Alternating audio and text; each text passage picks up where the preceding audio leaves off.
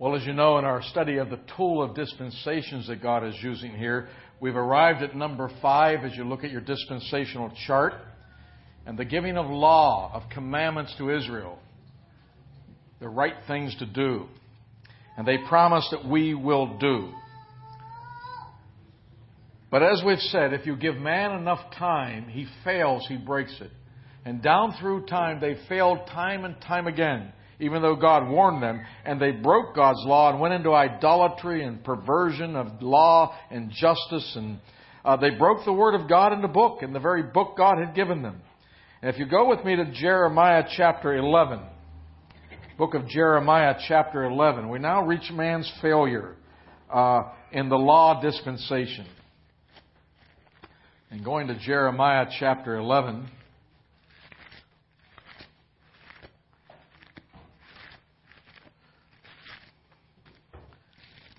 And the prophets here, as they're about ready to be destroyed, coming with God's pleadings to turn from idolatry, to turn from social injustice and things like that, and uh, breaking the very things they promised to obey.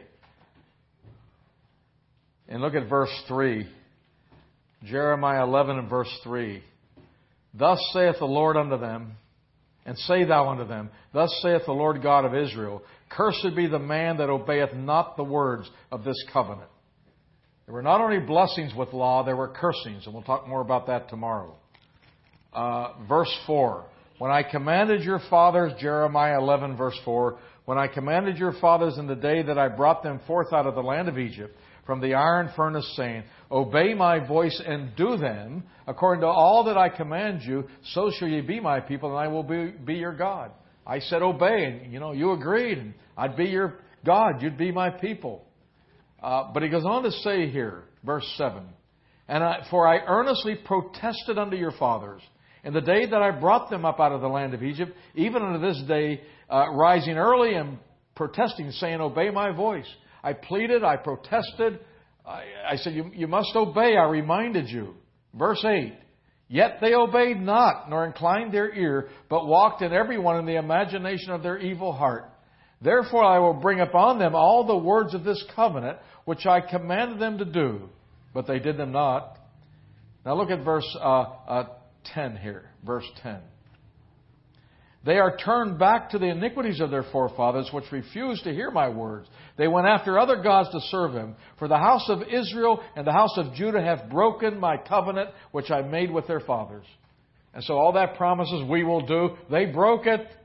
And God gave mercy and pleaded with them, and they broke it.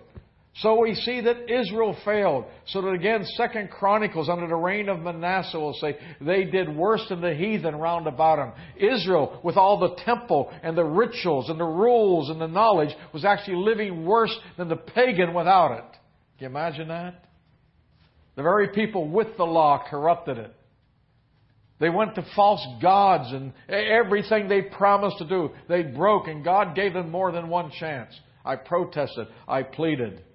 And so we, we see the failure of God's people. It's recorded in Ezekiel, Isaiah, Jeremiah. It's all recorded for you. Even in the days of Elijah and Elisha. The continual failure of God's people. So eventually, as you look at your chart here, as you look at the chart here, uh, he would have to bring judgment upon them. And they would lose their temple. They'd lose their land. They'd become slaves again in, the, in, the, in Babylon. They'd go backwards here. The nation of Israel and the throne of David, uh, they'd lose their king, would come to an end for a certain amount of time. And so you see the destruction of the nation of the temple as they, uh, or excuse me, under the uh, man's failure. They break God's word in the book. They didn't keep the book as we heard. And then God's judgment would fall on them in the destruction of the nation of temple. Go to uh, 2 Chronicles 34. Look why the judgment is falling. Because they, they didn't keep the book. They rejected the book. Go to Second Chronicles chapter 34, please. Book of Second Chronicles 34.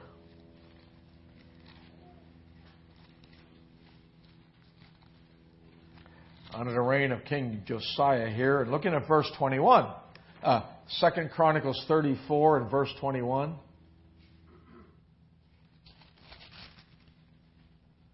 Says this Go inquire of the Lord for me, 34:21, and for them that are left of Israel and in Judah, concerning the words of the book that is found.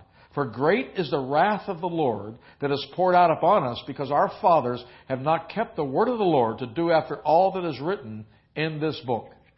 The wrath of God is coming on that nation, and those it did, because we rejected God in the book. We didn't keep the book, what is written. We promised to do it. In fact, Moses wrote it. It's called the Book of the Law. They call it the Torah today. But they didn't keep what was there. They didn't, they didn't keep it. And so they broke the covenant. Man's, they broke it on a national scale and lived worse than the pagan, following other gods and so on. So that you may expect divine judgment to fall because God is holy. And so what we have here is the destruction of the nation and the temple. Progressed to 2 uh, Chronicles 36. 2 Chronicles chapter 36. And it's a record of the fall of Israel and their temple and under the Nebuchadnezzar and the Babylonian Empire. And we'll just break in on this record here after God pleading with them. And we'll break in here in 2 Chronicles 36 and verse 14. We're at the judgment part now, divine judgment falling. Looking at verse uh, uh, 14. Moreover, all the chief of the priests and the people transgressed very much after all the abominations of the heathen, and polluted the house of the Lord which he had hallowed in Jerusalem. And the Lord God of their fathers sent to them by his messengers, rising up betimes or continually, and sending because he had compassion on his people and on his dwelling place. First time they sinned, he didn't walk out on them. He'd send people to warn them, and continually had compassion on a failing people. But verse 16, but they mocked the messengers of God and despised his words and misused his prophets until the wrath of the Lord rose up against his people till there was no more, no remedy. Therefore he brought upon them the king of the Chaldees, that was Nebuchadnezzar, who slew their young men with the sword in the house of their sanctuary, and had no compassion upon young man or maiden, old man or him that stooped for age, he gave them all into his hand. They lost their older people, they lost their little infants. I mean, there was a massacre of Jewish people. But it was the last resort. Then look at verse 18. And all the vessels of the house of God, great and small, and the treasures of the house of the Lord, and the treasures of the king and his princes, all these he brought to Babylon. And they burnt the house of God and break down the wall of Jerusalem, burn all the palaces thereof with fire, and destroyed all the goodly vessels thereof. And them that had escaped from the sword carried he away to Babylon, where they were servants to him and his sons until the reign of the kingdom of Persia. People died, and others were enslaved. The temple of God was built. These are the people of God who God said, I will bless you if you'll do. They said, We will do. And they broke, they didn't keep the book. They rejected God in a book. Now, you know this judgment, brothers and sisters, was temporary. And eventually, 70 years later, as we'll talk about that in a minute, the second temple was rebuilt. And Israel came back to the land, at least a remnant did. And it was there in the days of our Lord Jesus. There was a temple, the second temple, and there was a Jewish presence in the land of Israel. But this time, God did not come in a book. He came in a body, didn't he? He came in a body of the Lord Jesus. God manifest in the flesh. 1 Timothy 3.16. You know, John 1.10 will say, He came unto His own, and His own received Him not. Hmm? Received Him not. Pilate said, What shall I then do with Jesus, which is called Christ or Messiah? Matthew 27.22. You know what they said? Here's what you do with Him.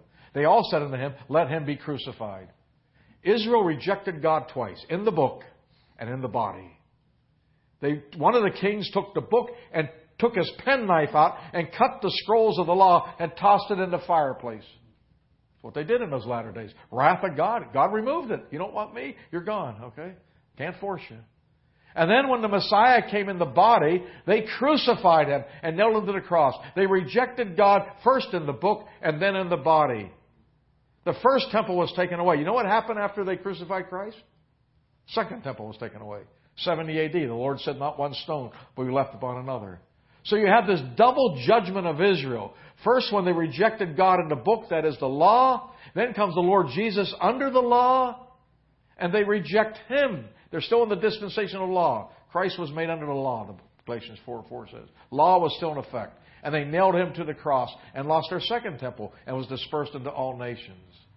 And so you have divine judgment falling on people who broke the word in a book and the body, as we saw. And then the destruction of the first temple and the second temple. One after the law, eh, the book, one after the body of Christ, okay? And so there's your divine judgment. Uh, as we see here. There's so much more can be said about it. It just takes up pages of Scripture just showing you the highlights of the principle. Any comments on the divine judgment for breaking the book and the body? The unique part about that, that chapter that you read in Second Chronicles Yeah. is uh, that verse 15. I, I don't think you read it, but I mean, it's just something that I constantly think, even in our day, is pertinent.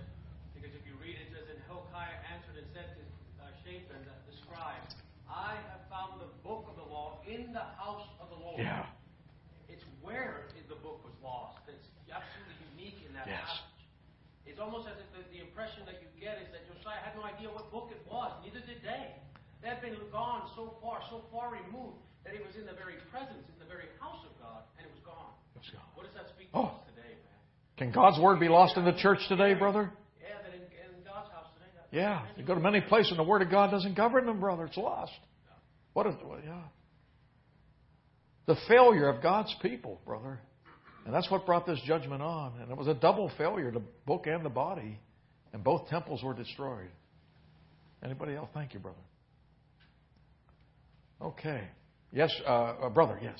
I think the, the Lord spoke about the blood of Abel and then, and then, then the blood of Zechariah that was killed in, a, in Yes. the temple, I believe. Was, Yeah. was kind of, you know, the, the whole, from the beginning to the very end, Yes.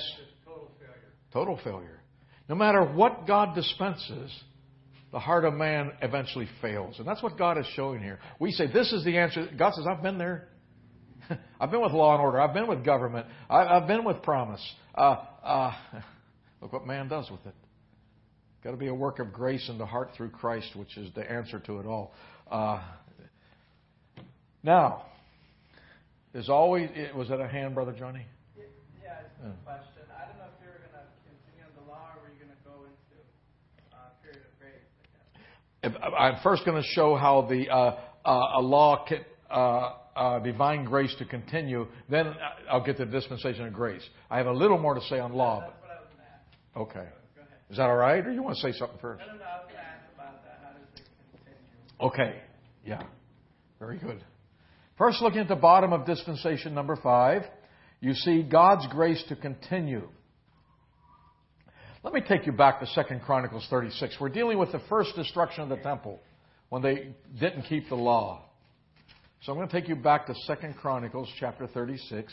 Remember, we were reading about the temple being burnt, old men, little babies dying by the sword, people, were survivors going into captivity. What a tragedy that happened for 70 years. Did that bring that nation to an end? Well, you think it should have. But God preserved a remnant out in Babylon.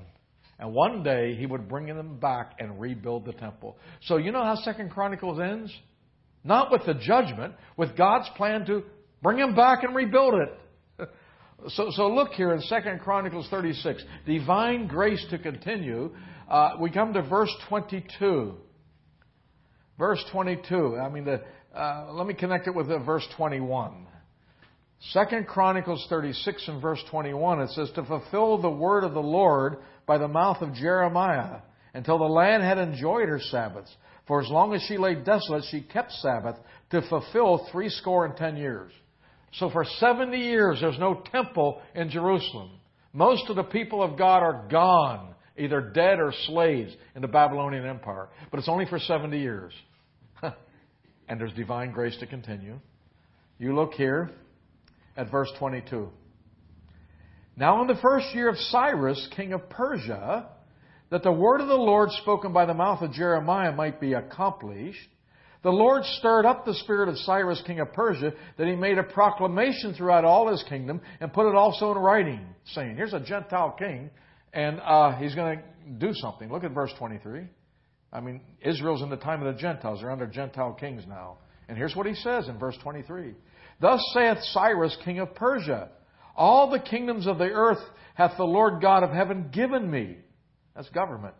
And he hath charged me to build him a house in Jerusalem, which is in Judah. Who there is among you of all his people? The Lord his God be with him and let him go up. I want the Jews to go back to Jerusalem and rebuild the house of God. and you're going to have the second temple and a Jewish presence back in Israel. God moves the heart of a king that he actually named by name and he prophesied. Uh, maybe he was reading the Bible. I don't know. He saw his name there. And his heart is turned to the Jews, not to destroy them like Nebuchadnezzar's, but to tell them to go back and rebuild the temple. Divine grace to continue. It's always there. And so Israel continued. It was there to the time of Christ, that second temple. But then they crucified Christ, didn't they? And God said, Not one stone will be left upon another. So what does he do now? They crucified Messiah. Will there be any divine grace to continue?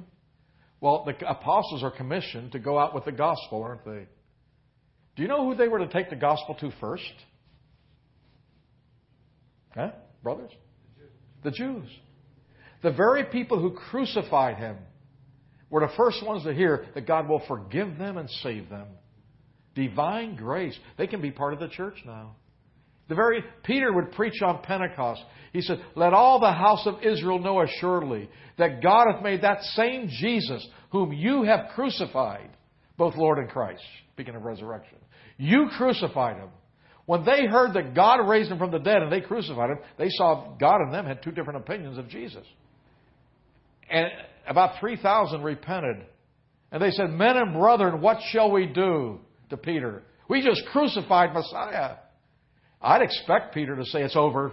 You had your chance. He ministered among you. You're wiped out again. And Peter says, Repent and be baptized in the name of Jesus Christ for the remission of sins, and ye shall receive the gift of the Holy Ghost. Acts 2.38. You repent, and He'll take away your sins and give you a gift of the Holy Ghost. You talk about the mercy of God, and that message was to go to the Jew first. Listen to how Paul writes it in Romans 1.16. For I am not ashamed of the gospel of Christ.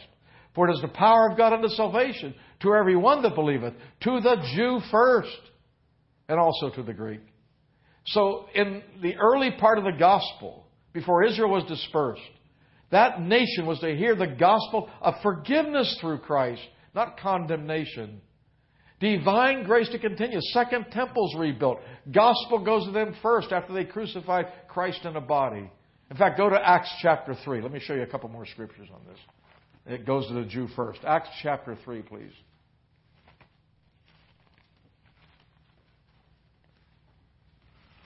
Book of Acts in chapter 3.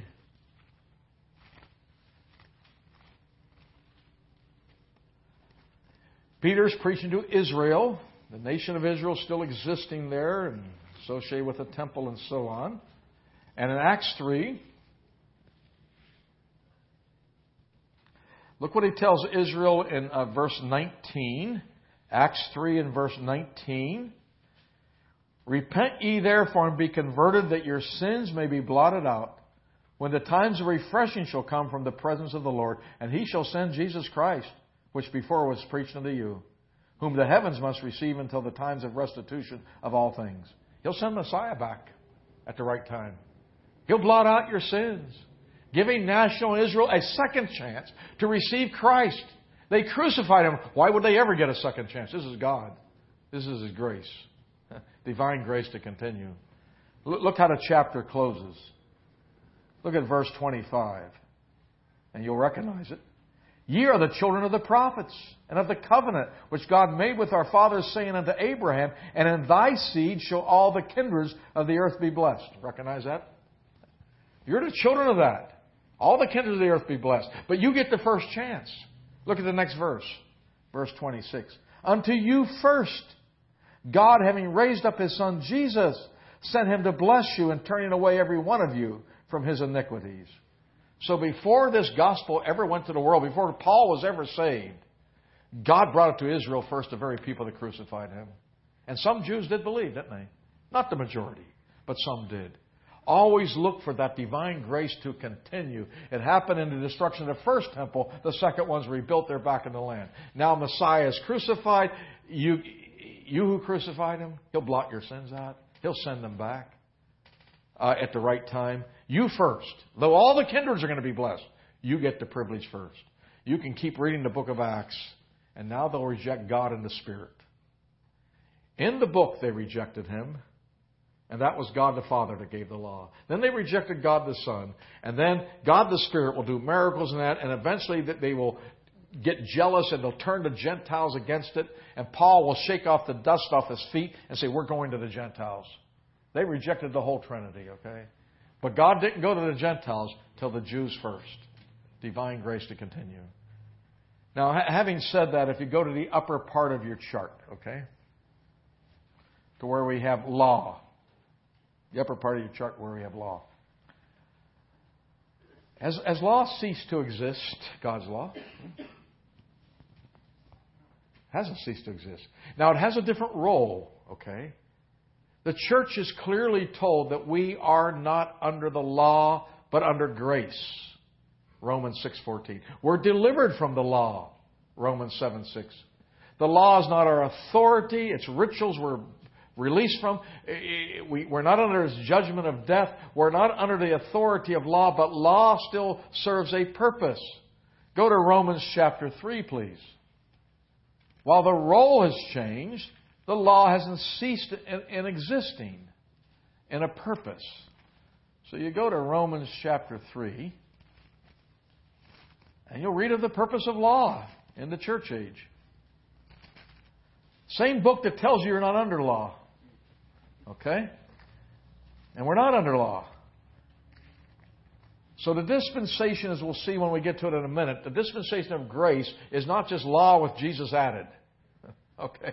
It's something completely different than Israel. And that's where other people get twisted on this. They try to make the church Israel. We're under grace. We're not under law, but law still serves a purpose. And we'll, we'll see a couple of scriptures on this. Uh, chapter 3 of uh, Romans, and uh, maybe some brother could read uh, verse uh, 20 nice and loud.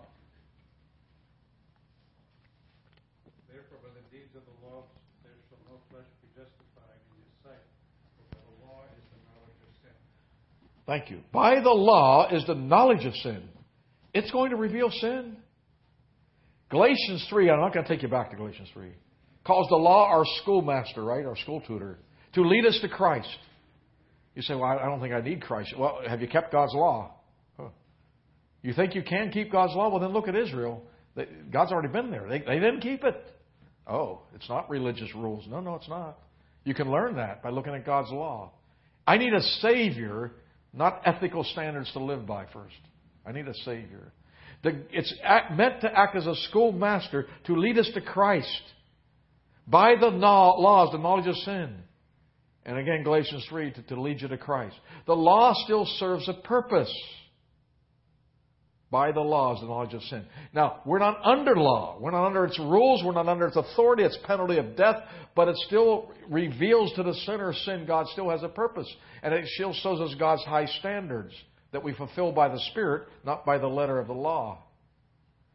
And, and so, is it possible to be under something and no longer under it, but what you were once under still serves a purpose? A few of you here have met my dad. Did you ever meet him, brother? Yeah, you met my dad. He lived with us 20 years. The Lord took him home at 97 years. You met him, Malcolm. Yeah. Uh, took him home at 97 years of age, okay? But for about 20 years after mom died, dad lived with us.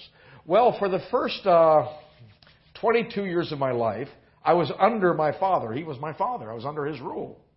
You know, if I did something foolish, I got in trouble. I had to obey him. I was under his rule. But one day something changed. I married her. and I left mother and father, and we became one flesh. I no longer was under my father. No longer under his authority, you know. But did my father still serve a purpose? Why, he lived with me, he helped me, he gave me advice. I no longer was under his direct authority, but he still served a purpose. And that is an analogy for the law. That we're not under law, but it still tells us God's character. It still reveals sin. And so I'm no longer, I was no longer under my dad, but my dad still existed and served a purpose at that time. I had to remind him of that once when we lived together. There was, I was renting a house. And I didn't own the house, so I, I couldn't make decisions on the house. But there was a branch. He he was he did all the maintenance. He said, "Boy, you, you don't know how to do stuff." He said, "You stay in the books. I'll do the dirty stuff, and you just stay in the books." You know, he was right. So he did a real service for us. We didn't realize how much till after the Lord took him how much he did. It was time to downsize. We said we can't keep up with it. uh, there was this branch on a tree out in the yard, and uh, it's not my tree. I'm renting the house, and he's mowing the lawn and daydreaming, and he hits his head on this branch. Very visible branch, but you have to see it to duck under it. He comes in pretty mad. He said, I want that tree cut down. He said, you know, I cut it down. Look, I cut myself. Man, I said, I'm sorry. I said, I don't have any authority to cut that thing down. I don't own the house. He said, you cut that down or I'm not, yeah, I'm telling you. I said, well, I know you're telling me, but I'm really not under you anymore. I, I said, I appreciate what you're telling me. And I'm sorry. I said, if you want me to mow that spot, I'll mow that spot for you. But I said, I cannot cut down the tree because I don't own the tree. And uh, he, he was upset with me. And he said, you, you know, he said that evening to me, he said, maybe I shouldn't be here. I said, I want you here, but I, I can't yield to your commands. Okay? I got to represent as the head of this house, and it'd be wrong for me to cut down that tree. He leased a car. He, he used to lease cars. And I said, what, what would you say, Dad? If I took that car of yours, I don't like the gray color. I painted it red tomorrow. I, I said, uh, can I do that? He said, no. I said, well, why can't I do that? He said, it's not mine. I'm not allowed to lease it. Paint it. I only lease it. And he just sat there. My dad was teachable. He said, Boy, I'm staying. He says, You're right. I'm just saying, okay, I, I don't know how I got there, but I'm just saying that I was no longer under him. Sometimes you had to work those things out, but he still served a valuable purpose. We're not under law. Go to one more scripture on this, to chapter 5. And I'm not taking the time to develop it thoroughly, but uh, just to show you these things. And maybe somebody could read verse 20, some brother nice and loud. Romans 5 and verse 20. Moreover, the law entered that the offense might abound. But where sin abounded, grace abounded much more. The law entered that sin might abound. God wanted sin to be reconciled, recognized. We're proud. I can do what God says. God says, You can? Look, I've already showed you it can't be done. And the law entered, so uh, you said, well, he made these promises to Abraham. He did, but man is proud, and he said, I can do it, though. And so God lets the law enter. You say, you can do it, we'll do it. And he falls, and he's judged. And we learn from this, so sin abounds, so that we can see that grace much more. I need God's grace, not his law. But it still serves a purpose. And so none of these end. Now, the role might change, but something new is added. Now, those are my comments, Johnny. I know you asked me if I was going to say more. That's the level uh, of what I'm going to say on that, uh, uh, just to keep this template going here. But if there's any comments or questions on the quick overview of the dispensation of law, which is most of your Old Testament that we did in 30 minutes, but, uh, you know, you have any comments or questions? I guess I have a question. Yeah. Initially, it seemed like the, the dispensation of law only applied to the nation of Israel, but obviously through continuing in one sense that, that sin may abound also Yeah. it applies to us. But could you also say that it really applies to the entire world uh, in that, uh, you know, when God judges the small and the great, you know, the books will be open and Mhm. be judged by this law, or I'm not sure. if you can say that. Well, y- yes, up to this point. Uh, it was given to Israel as a covenant. They were under it for blessings and cursings. We'll talk more about that tomorrow. It was only offered to them. But that knowledge of the law spread through Israel. And other nations came in contact with it. And then today, it's the knowledge of sin. So come the judgment day, they'll be on two bases. And let me take you to Romans 2, okay? Romans 2.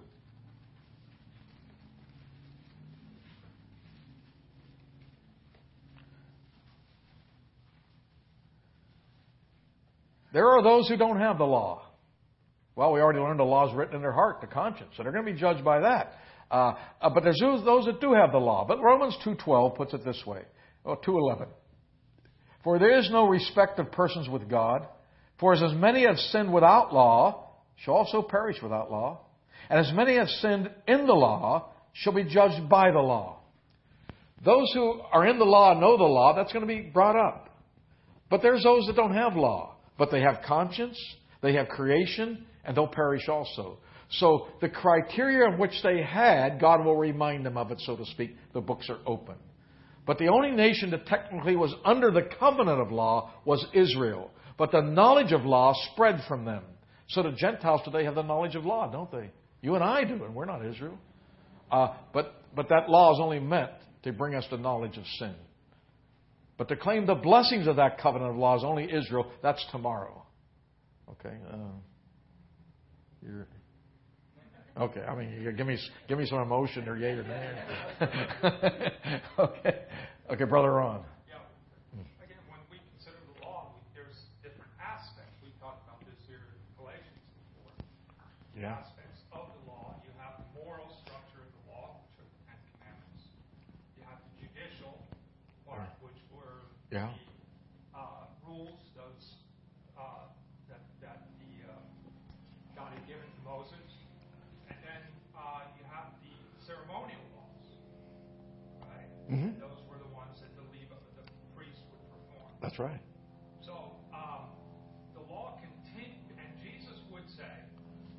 Did not come to abolish the Yeah. law, but to fulfill the law." Yeah. So has all of the law been fulfilled?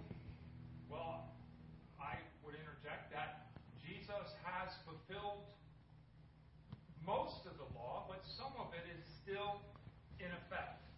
The moral law applies to all of humanity, and that's and that's revealed in our conscience.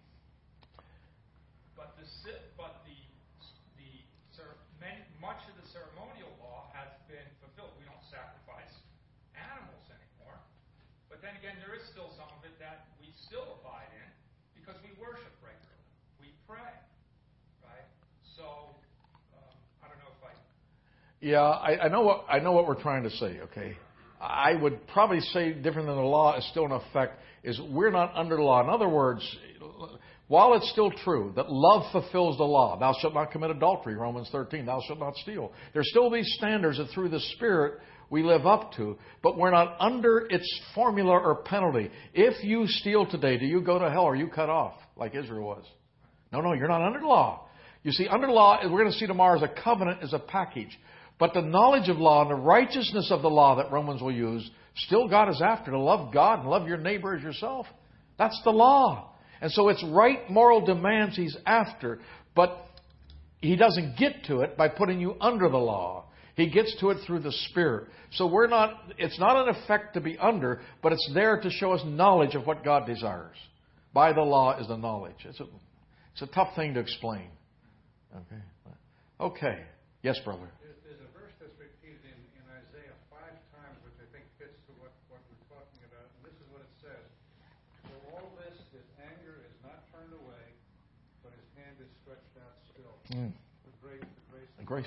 Amazing. During the period of law. Yeah. Yeah. Amazing.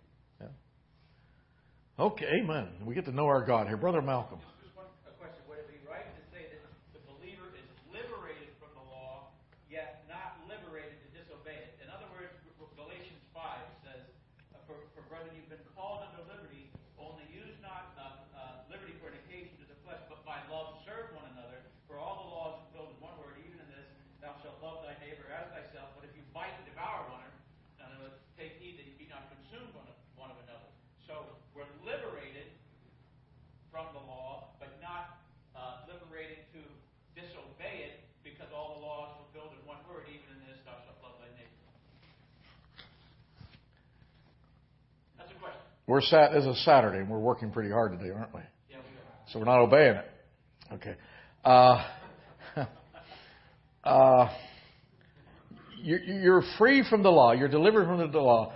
But but I'm going to. You're, you're no longer under the letter of the law. Romans seven six. But what, Romans eight four says that the righteousness of the law might be fulfilled in us who walk not after the flesh but after the spirit. What he fulfills is not the letter of the law. And this is the, he fulfills, the Spirit fulfills the righteousness of the law. The righteousness of the law is what you just read. In Galatians it says, love your neighbor as yourself. Also love God with all your heart, the Lord Jesus said. That's the righteousness of the law. So that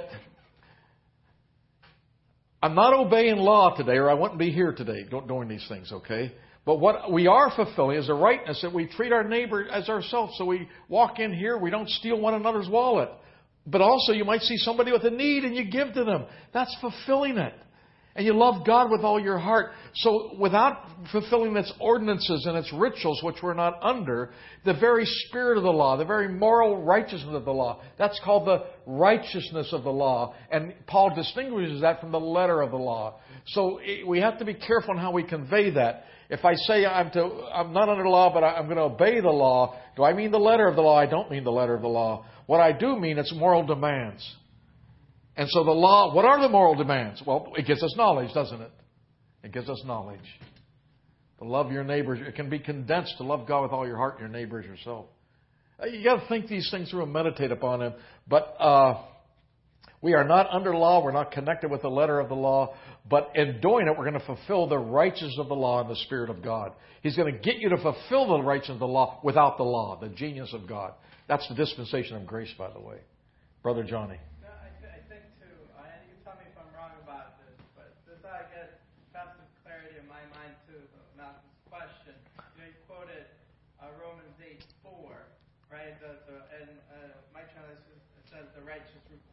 Yeah. the law may be fulfilled in us who walk not after the flesh but after the Spirit. But uh, uh, and uh, uh, uh, all of you know verse one says now there's no condemnation to those who are in Christ Jesus. And I think I think to uh, the law, the law is not just command; it's command plus penalty. That's it. Plus punishment. And I think God is going after the righteous requirement of the law, but we are free from that penalty. That is gone. That has been, there's no condemnation. That's part of the covenant of law, the penalty. Yeah, but we are not under that. We're no. Not under that. And, uh, but, but God does want the righteous requirement of the law. Does want righteousness in our life. Uh, and that yeah. is through the Holy Spirit. Yeah, and the righteous requirement of the law isn't just a letter of the rules. It's the spirit, what it's after, to love God and love your neighbor uh, as yourself. Yeah.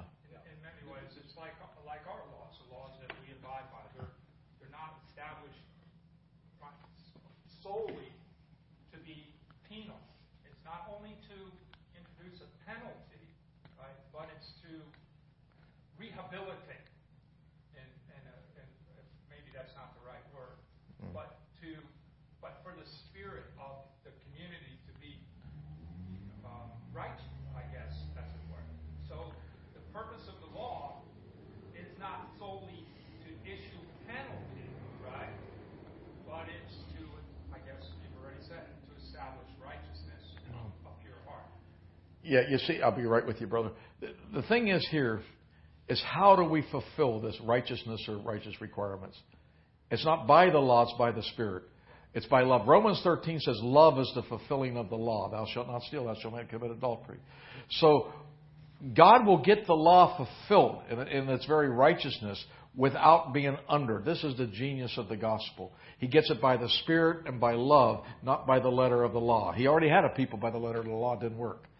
And so that's just a distinction we got to make in our minds. So we're not under the law, this penalty. We're not under the whole thing. But he ends up going to get it, the righteousness of it. And he gets it, though, not with the law. He gets it with love and the Spirit. and uh, so it supersedes the law.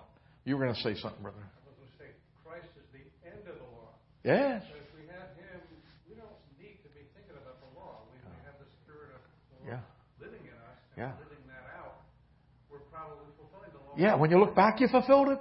We're doing it already. Yeah, that's right. Because we have Him. That's exactly. He's under the law for righteousness. And He's fulfilled all those demands. That's exactly right. That's exactly right. A brother. Uh, the meaning of loving thyself? The question was, uh, love thy neighbor as thyself. What is the meaning of loving yourself? Uh, that's a given, isn't it? you love yourself. Uh, it's just a common sense meaning there. If you get tired, you're going to sleep. If you get hungry, you're going to. Feed. If you get hurt, you know, if you see the best seat, you want it. Everything's for you. Well, now you want to turn that attention and love your neighbor just like you'd love you.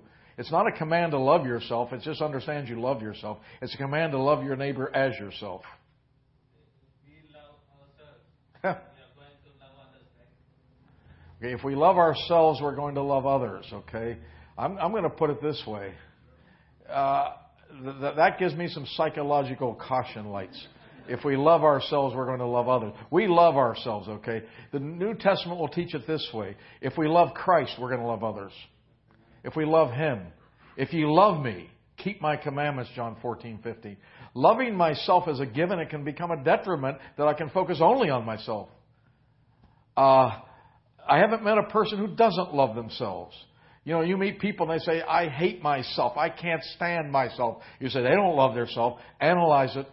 Why, why do you? Why can't you stand yourself? Why? Well, I don't have the best job. I can't get it. You know, this person. That. In, in other words, they want everything for themselves, but because they don't have it, they hate themselves because the self doesn't have what they want, and so they're focusing on self. I hate myself. Who are you focusing on when you say that?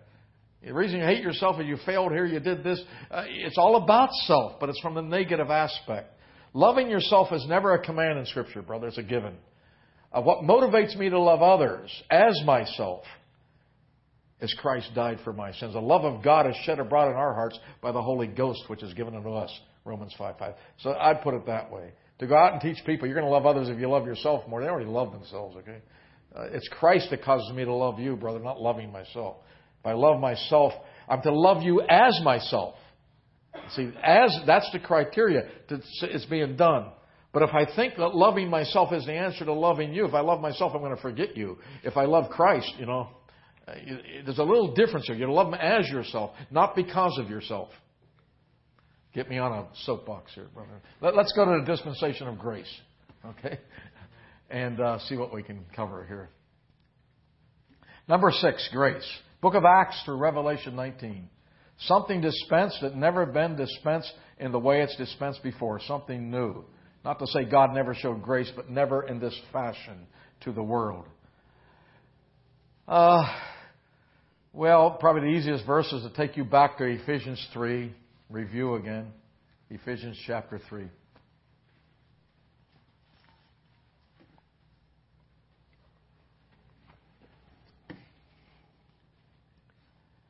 And Paul again says in verse uh, 2, Ephesians chapter 3 and verse 2, If ye have heard of the dispensation of the grace of God, which is given to me to you word.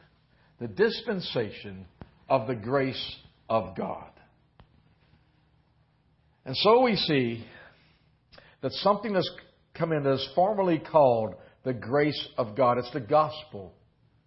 It involves the Holy Spirit. You know, in Hebrews 10:29, the Spirit is called the Spirit of grace.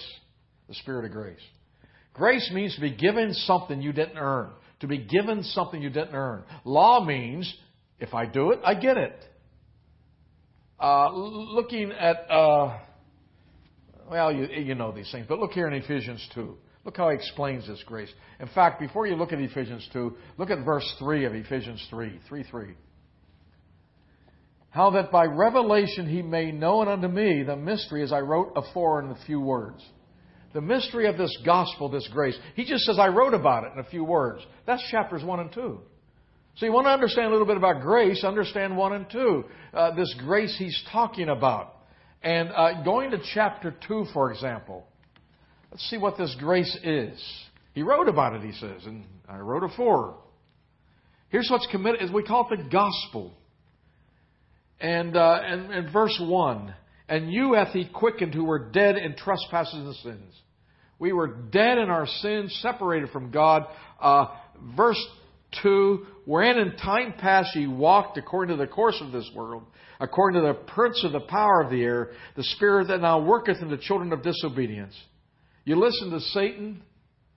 You are children of disobedience, but more than that, verse 3 among whom also we all had our conversation or conduct in times past in the lust of our flesh, fulfilling the desires of the flesh and of the mind, and were by nature the children of wrath even as others. We were seduced by Satan. We were following Satan, fulfilling our lust, children of disobedience, children of wrath, under God's judgment, dead in your sins, no connection to God. That's your biography before Christ. You don't want to put that on the screen, do you? And yet, God has saved you. What did you have to do? We will do these laws. I'll do this. I'll make these. No, no, no. Look at verse 4. But God, who is rich in mercy for his great love wherewith he loved us, even when we were dead in our sins, hath quickened us together with Christ. By grace ye are saved. He has saved you apart from your works. Romans is dedicated, you know, much of the New Testament gospel explains this.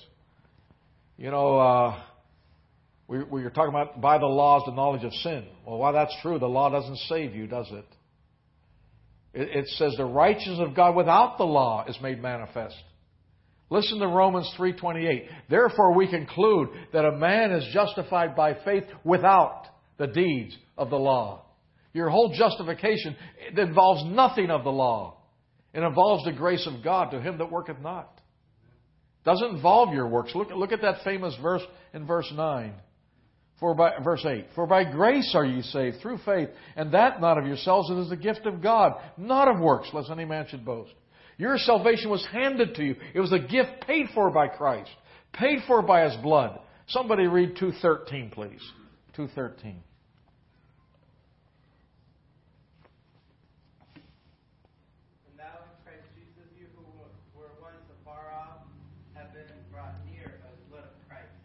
far off. We, we speaking of Gentiles here, we, we were strangers to the covenants, aliens to God, without God, far off, and He now brings you into a relationship by His blood that cleanses you from all sin, His sacrifice for your sins, and quickens you and gives you the Holy Spirit. That's chapter 1 and verse 13, sealed with the Spirit of promise.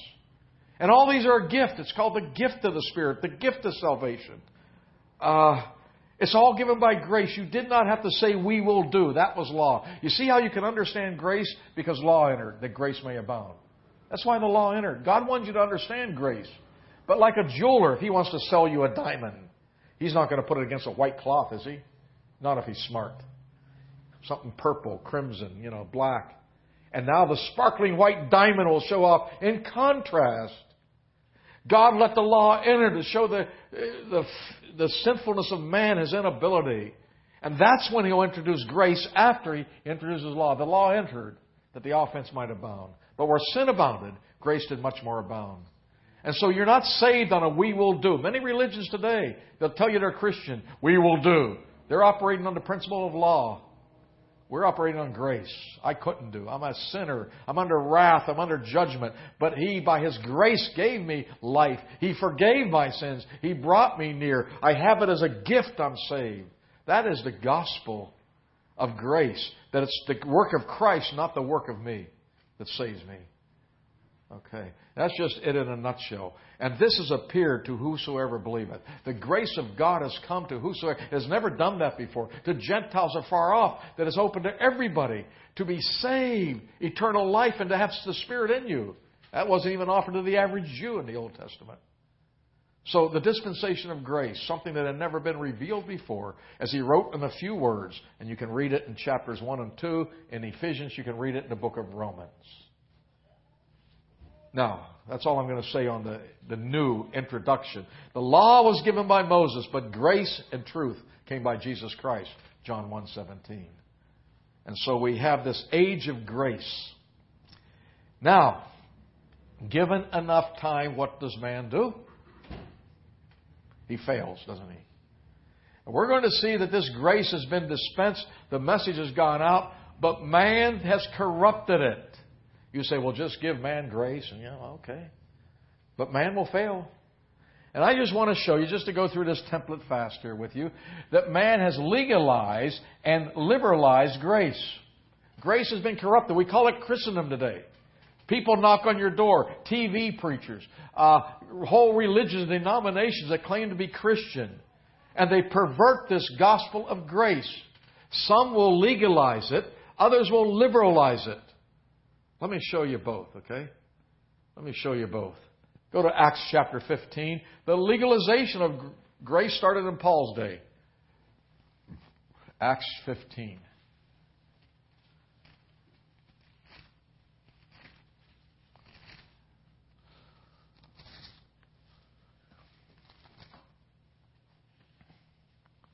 Verse 1 and certain men which, Acts 15.1, and certain men which came down from Judea taught the brethren and said, Except ye be circumcised after the manner of Moses, ye cannot be saved. Uh, and the Bible says there was no small dissension. That means it was a big argument. Sometimes you got to argue when false things come in. And notice further in verse 5, 15:5. But there rose up certain of the sect of the Pharisees which believed, saying that it was needful to circumcise them and to command them to keep the law of Moses. Certain Pharisees that believed. These people believed the Messiah. They would tell you Jesus died, he rose again. Yeah, you say, well, they're believers. Yeah. But they would tell you the terms of salvation is more than faith, more than grace. You've got to be circumcised. You've got to keep the law of Moses. It's Jesus plus something that secures your salvation. And that's a legalistic, false gospel. It's faith plus nothing in Christ that saves you. That's what it is.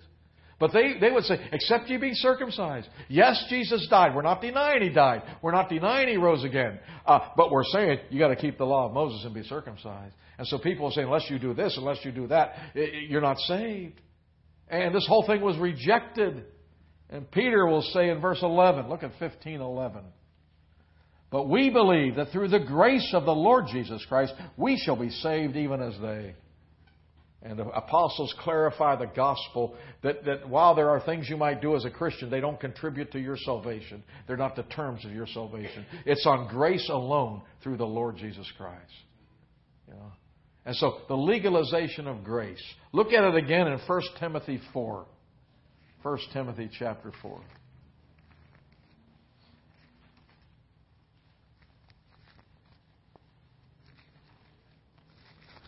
Paul predicted it would happen, and it's happened. It's a prophecy that's come true. As you go to 1 Timothy chapter 4, this, I find this comforting as I look at Christendom and all the perversion and corruption in the name of the gospel. I say, man, the church is out of control. What's happened? God said it would happen. Okay? So uh, he's in control. Looking at 1 Timothy 4 and verse 1. 1 Timothy 4 and verse 1. Now the Spirit speaketh expressly that in the latter times some shall depart from the faith, giving heed to seducing spirits and doctrines of devils or demons. There's going to be some leave the faith. And they're listening to demons. Demons somehow has seduced their mind. They're deceived like Eve. Okay? Verse 2 Speaking lies and hypocrisy, and having their conscience seared with a hot iron. Verse 3 Forbidding to marry, and commanding to abstain from meats, which God hath created to be received with thanksgiving of them which believe and know the truth. They will say, not this, you know, might not, marriage might not be good for you. They'll say you can't marry. And they'll say there are certain foods you can't eat. There's a whole denomination, huh? That won't let its priests marry and says you can't eat meat on certain days. And these things contribute to your salvation. It's doctrines of demons. The legalization of grace to bring in man's performance like the law. We will do. It's by grace alone that you're saved through faith. And so the legal, you can see it all around you. You have to deal with it. Sometimes there'll be big arguments over it, like the apostles had to, to preserve the doctrine, the gospel of grace. But on the other hand, there's the liberalization of grace. Go to the little epistle of Jude next to Revelation, please. Jude. It's only chapters, okay? Jude.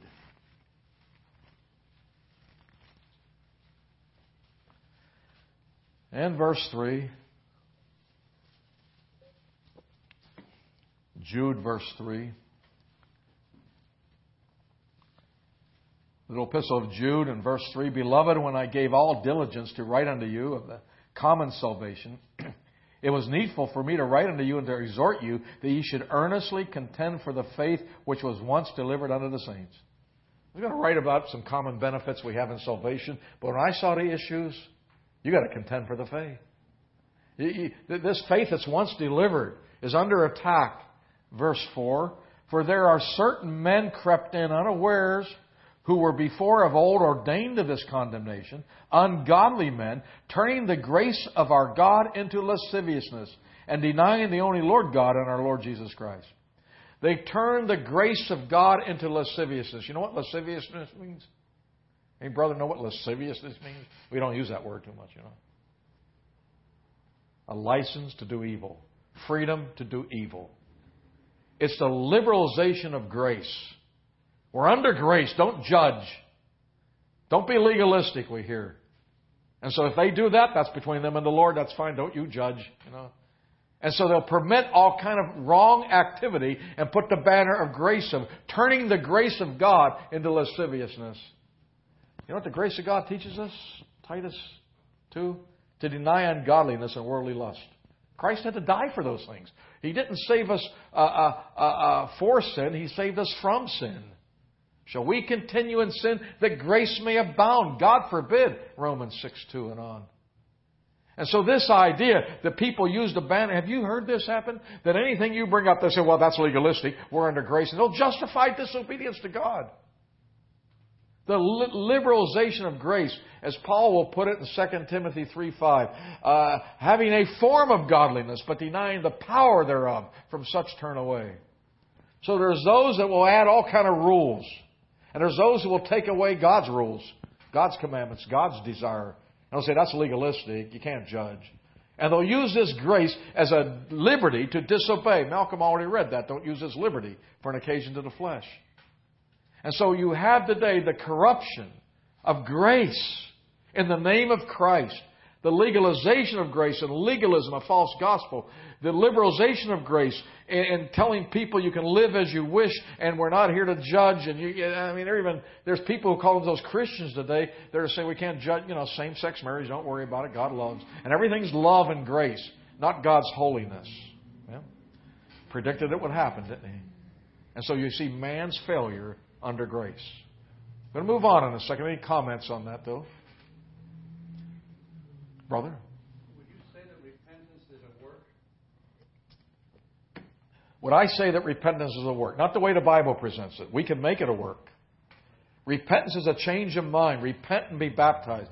Repentance is I believe that I'm the sinner, God is right, that Christ is not just a man, He's the Son of God. I'm changing my mind.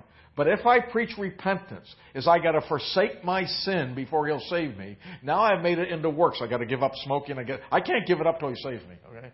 Uh, so if we preach it right, it's not a work. If we preach it wrong, we've made it works. You know. Okay. Now, now moving down on the chart then, uh, and now I'm going to be very quick because I got till 3:35. Okay.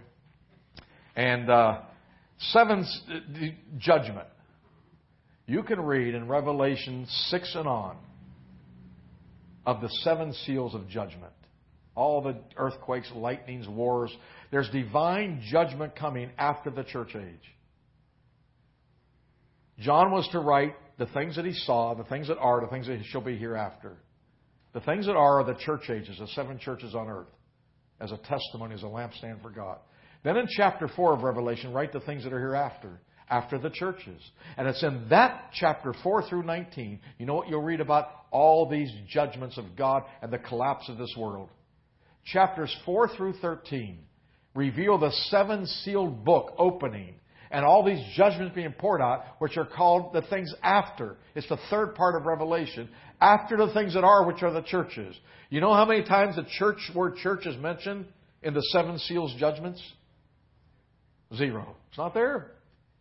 We're not appointed to wrath. Okay? That's why you have a little arrow on your chart. There's the rapture. We go up. We're saved. God has not appointed us unto wrath, but to obtain salvation by our Lord Jesus Christ. 1 Thessalonians 5.19. But judgment is falling in this corrupt world that's perverted grace. Some of the heaviest judgments of all time. There's never been a time like it. The more privilege, the greater the judgment. Great tribulation has not been a time like it since the beginning of the world, nor ever shall be. The worst judgments for Israel in this world are future. And it comes after the perversion of grace, of the gospel of grace. The church is called out, though. Seven seals of world judgment, Revelation 4 through 19. Okay? Then is there divine grace to continue? Is anybody saved during the tribulation? No. You better believe it. Go to Revelation 9. Revelation 9. Make it 7. Revelation 7, please.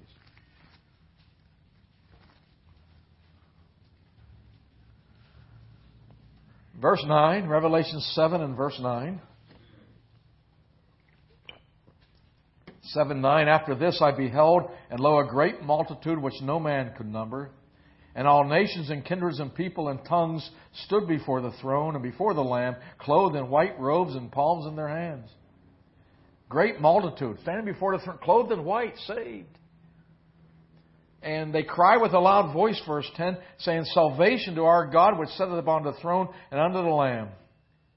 And then look at uh, verse uh, 13. And one of the elders answered, saying unto me, What are these which are arrayed in white robes, and whence came they? Who are these people? Where'd they come from? One of the elders asked John. And John says, You know. I don't know. He says, Thou knowest. You tell me. And here's the answer, verse 14. And I said unto him, Sir, thou knowest. And he said to me, These are they which came out of great tribulation and have washed their robes and made them white in the blood of the Lamb. No man can number.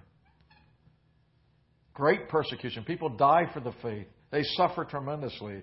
But there's a redeemed group that stand before the throne of God. God's grace is always there. And some of them will enter into the kingdom of God. That's how you get a millennium. There's saved people, saved nations, saved people of the nations that enter in. Okay, enter in that didn't die. And that grace, of course, continues all throughout, you know.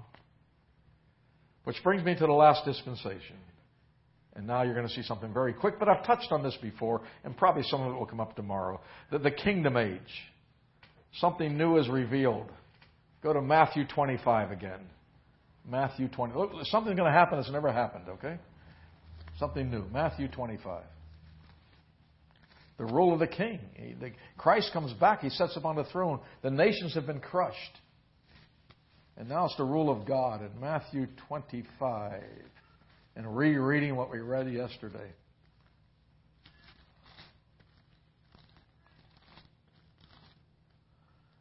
Verse 31. Verse 31. When the Son of Man shall come in his glory, and all the holy angels with him, then shall he sit upon the throne of his glory, and before him shall be gathered all nations, and he'll separate them, sheep from the goats, etc. He's coming back, and he'll sit on the throne of his glory in Jerusalem, Israel, teaches Isaiah 2. And he's going to rule literally, and we shall reign on the earth, believers are told in Revelation 5.10. You're going to have a holy administration of Christ and his church reigning. And he's going to sit on the throne of his glory. Something that's never happened before. The king is here in authority on his throne. And there'll be peace on earth and goodwill toward men. And so you have the rule of justice. And last night we were in Isaiah 11 and we showed you some of that. But given enough time, what happens? You say that Christ is here enforcing law and order, the king himself, it has to be. Per- no, no. There's rebellion. Let's go to where we were last night, but for a different reason. Let's go to Revelation 20. At the end of the thousand year kingdom. This is a thousand year kingdom. That's where the word millennium comes from. But going to Revelation 20.